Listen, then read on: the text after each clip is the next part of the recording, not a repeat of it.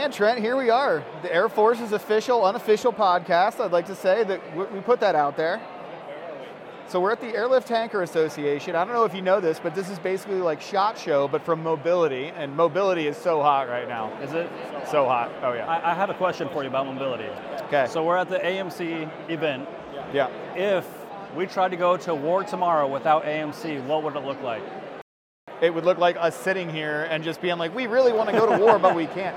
AMC, I don't know if anybody knows, but they're the lead command for stuff like aeromedical evacuation, airdrop, precision troop movements. Uh, a little known part about AMC is that um, if anybody like diplomacy, that's a way that we can fight wars and have deterrence and all this other stuff. The only people that have access, like when you see pictures of high level officials, congressmen, all the way up to the president go to the war torn countries, like when President Joe Biden went to Ukraine, when people went to Israel to go have those talks, who do you think flies them? And that answer is AMC and mobility aircraft get them into those war zones. So they do a lot of stuff that people are just not tracking.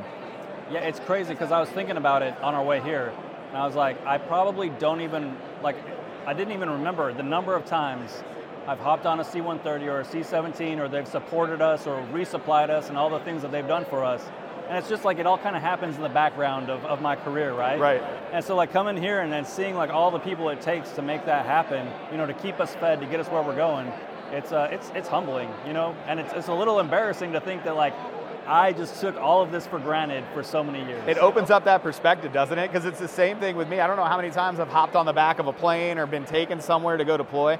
And, you know, bad on me, but, you know, the, that mission generation took multiple airmen to get going. It took not just the pilot, the backenders getting us over there to, to get us into whatever country we're going to. And, you know, of course, we all think about airdrop. You look around and you're like, okay, of course, I've jumped out of a plane before, and that was an AMC aircraft, but everything that we do is mobility driven. It is one of those things. The, the old amateurs plan for execution, professionals plan for logistics.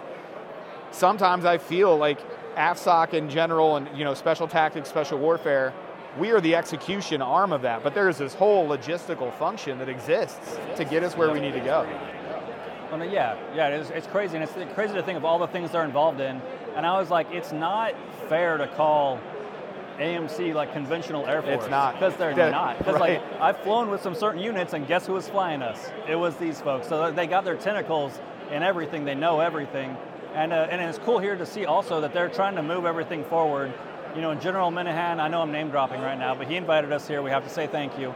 Um, you know, like he's he's very like uh, I don't want to say bulldogish, but he's he's motivated He's getting after it. to make What were we better. joking about earlier? You know, there's nothing more dangerous than a four-star general with less than two years time in service, because those guys will just do whatever. They're, they just send it.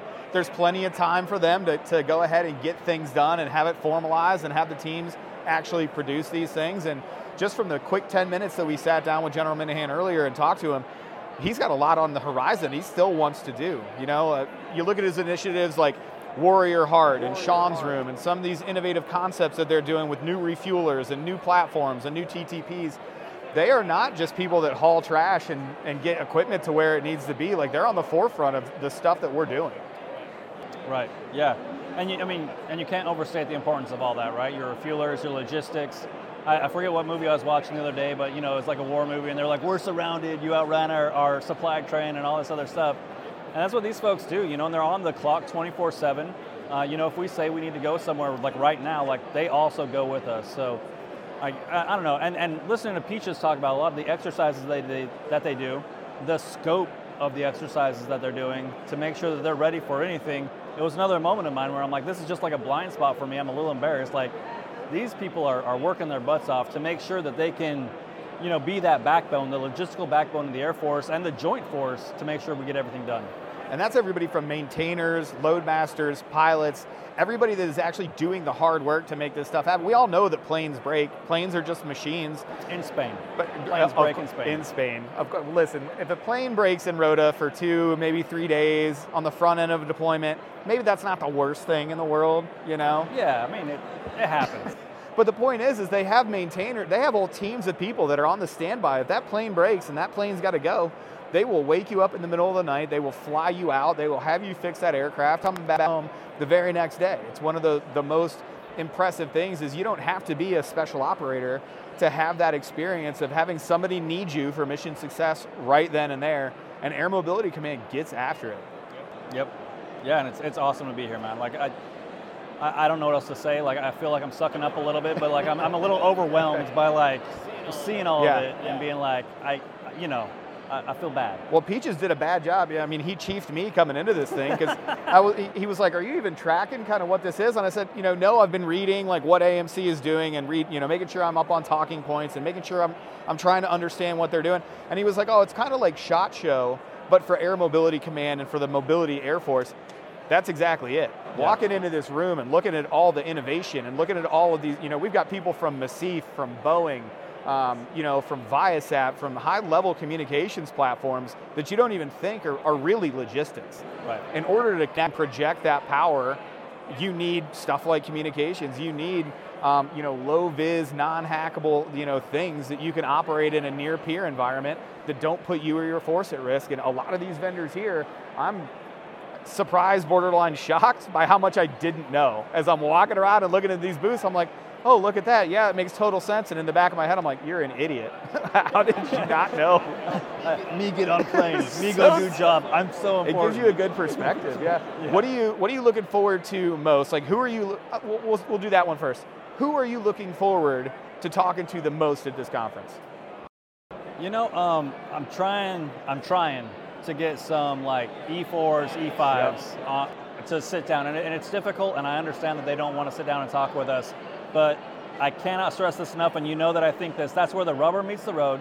That's where the work gets done, and and and those are the most important people to talk to. I think that. I, it's not that we don't have valuable perspective. You know, we're older a little bit, and, and you know we talk to generals and colonels and all those other types of things, and that's good because they they kind of shape the strategic and operational, you know, direction we're going.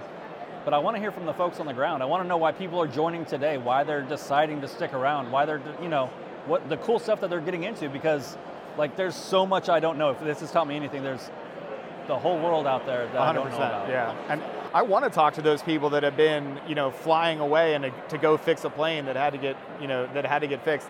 You know, the, the teams that actually live at Christchurch, New Zealand, and then fly every single supply that goes down to McMurdo's air station down in Antarctica. A lot of people don't even know that Air Mobility Command has Operation Deep Freeze and does that thing. And, and there are some other missions that are above that, which shall not be named because you know we don't talk about Bruno on this podcast. But there are some things that AMC and only AMC can do. And there are some of the most highly trained airmen, and I'm talking 3, E4, E5 in the little a sense of the word, that are responsible for those mission sets. That's absolutely ridiculous to me. Yep. Yeah, we talk a lot about like the level of responsibility that our folks have. But when you talk about like MAJCOM to MAJCOM and all these other things, like the nothing goes without AMC, you know. And I'm not just saying that because because they brought you know, us out here nicely, yeah, it's cool. yeah, like there's there's actually a poster board behind the camera where I'm reading Right, these yeah. points. I'm like, I didn't know that these people Right. did everything, and this is so important. It's because, you know, that the more I see of the Air Force and the military, the more I appreciate just how much it takes Yeah. everybody to get their job done. And I, I sound so You really do. right now, and I hate myself a little bit for It's it. It's okay. I don't. I don't mind it. So let's talk about some good things that they did. So we sat up in this awesome like backdrop. I couldn't even believe that they, they did this. So shout out to the AMC team for doing this. But they put us right next to the beer kegs. So AMC is serving serving beer right now. You'll notice everybody out in podcast landia. I do not have beer in hand right now, but that's just because it's it's a little early and we're talking on film. So that's pretty much it. But man, I can't say enough about the ATA. Everything looks awesome out here in Grapevine, Texas. Everything looks to be moving uh, in a positive direction, especially what, what AMC is talking about. We're going to a, a couple of different things tonight. We can't talk about them yet, but once those uh, once those pictures hit the streets, I'm sure we'll be able to share our experiences from from going to that one. What else are you excited about seeing here at ATA? What else you got? Well, some of those things that are happening tonight, like it's always nice to see an entire community get together to, to highlight the folks that did something, you know? And, and, you know, I talked to one of those guys that I think is going to get, you know, something Right. tonight. Right. And he doesn't want to come on the podcast because just like everybody else that's a doer, he's like, ah, you know, like it wasn't me and all this other stuff. Um, but just sitting down tomorrow with as many people as possible and, and, and trying to understand what's going on here, and uh, you know, hanging out with the with the folks and and, and doing what we do. Well- what, what do you want to get accomplished while we're here? What do I want to get accomplished? I, I don't know about my output on this one, but a lot of the things that you already said, man, like I really do want to talk, you know, to those younger team members and really say, hey, no kidding, what is it that you value about being on this team? Because that's what I see looking in this room too. Everybody knows everybody else. Everybody's one degree of separation away from knowing somebody that works, uh, you know, at a different base or on a different airframe, or you know, seeing that connectivity. We talk about team a lot. AMC and a bunch of these folks, they're as much of a team as we are on the ground. Granted, we're a little bit smaller, right? Like, there's a lot of maintainers that work inside of a squadron, uh, an, an, AMC squadron, but that doesn't mean you don't make those lasting relationships with people that are that are on your team. Um, and then the motivation to really get after it. Somebody came up and said, you know, hey, watch some podcasts and you know, just want to say thanks. I was like, that's cool. And he said directly, you know, I tried for AFSPEC War, I didn't make it. I've been in the Air Force for about years now. I'm lucky enough to work engines. I just want to go deploy. I'm looking forward to my next go downrange. Like, that's crazy. And, and you know, we, we kind of overlook it. It comes, it becomes catastrophizing a little bit. Like if I don't make it, then it's going to be terrible in the Air Force and I'm not going to have a job that I find a way to serve. But I don't think that's the case. And looking around here, I mean, I th- that's, that feels pretty true to me. Well, and it's not going to be easy, right? Which I think is like one of the, the misconceptions that we talk about is like, oh, like I failed out of AFSPEC war, so I'm going to go to this other job and it's going to be easy. It's like, yeah. like look around, right? It's not, and doing anything well is not easy, right? So, you know, like, and, and that's another thing. All we ask of people is to to serve and to do their best, and to make a difference and to provide value, and that's that's what we're seeing all these folks. Yeah. And you can do it from anywhere, whether it's AFSPEC War, AMC, working on a, on a heavy, working fighters, working security forces. I do want to get some of those guys on. We, we haven't had a Raven yet. I see some of those Raven patches walking around. I'm like, hey, what's up? You, you want to come on the podcast? Like, I, I feel, yeah. I feel like I'm selling drugs at some point. Like, I'm peeking my head around the corner, like, hey, you want to come on the podcast? I'm being all socially awkward, just like talking to people. I'm like, hey, you, what does that patch mean? They're like, whatever, and they walk off. I'm like, yep. But I think that well, that's other it. Than that and uh, avoiding technical difficulties, you know. Yeah. if this uh, this wooden plane disappears, I don't know anything about it. We have been known to procure certain things in our specific airfield. So if that happens to find a home in a team room, don't blame me. It is what it is. All right. All right. Well, let's get back to work. There we go. All right. Thanks, y'all.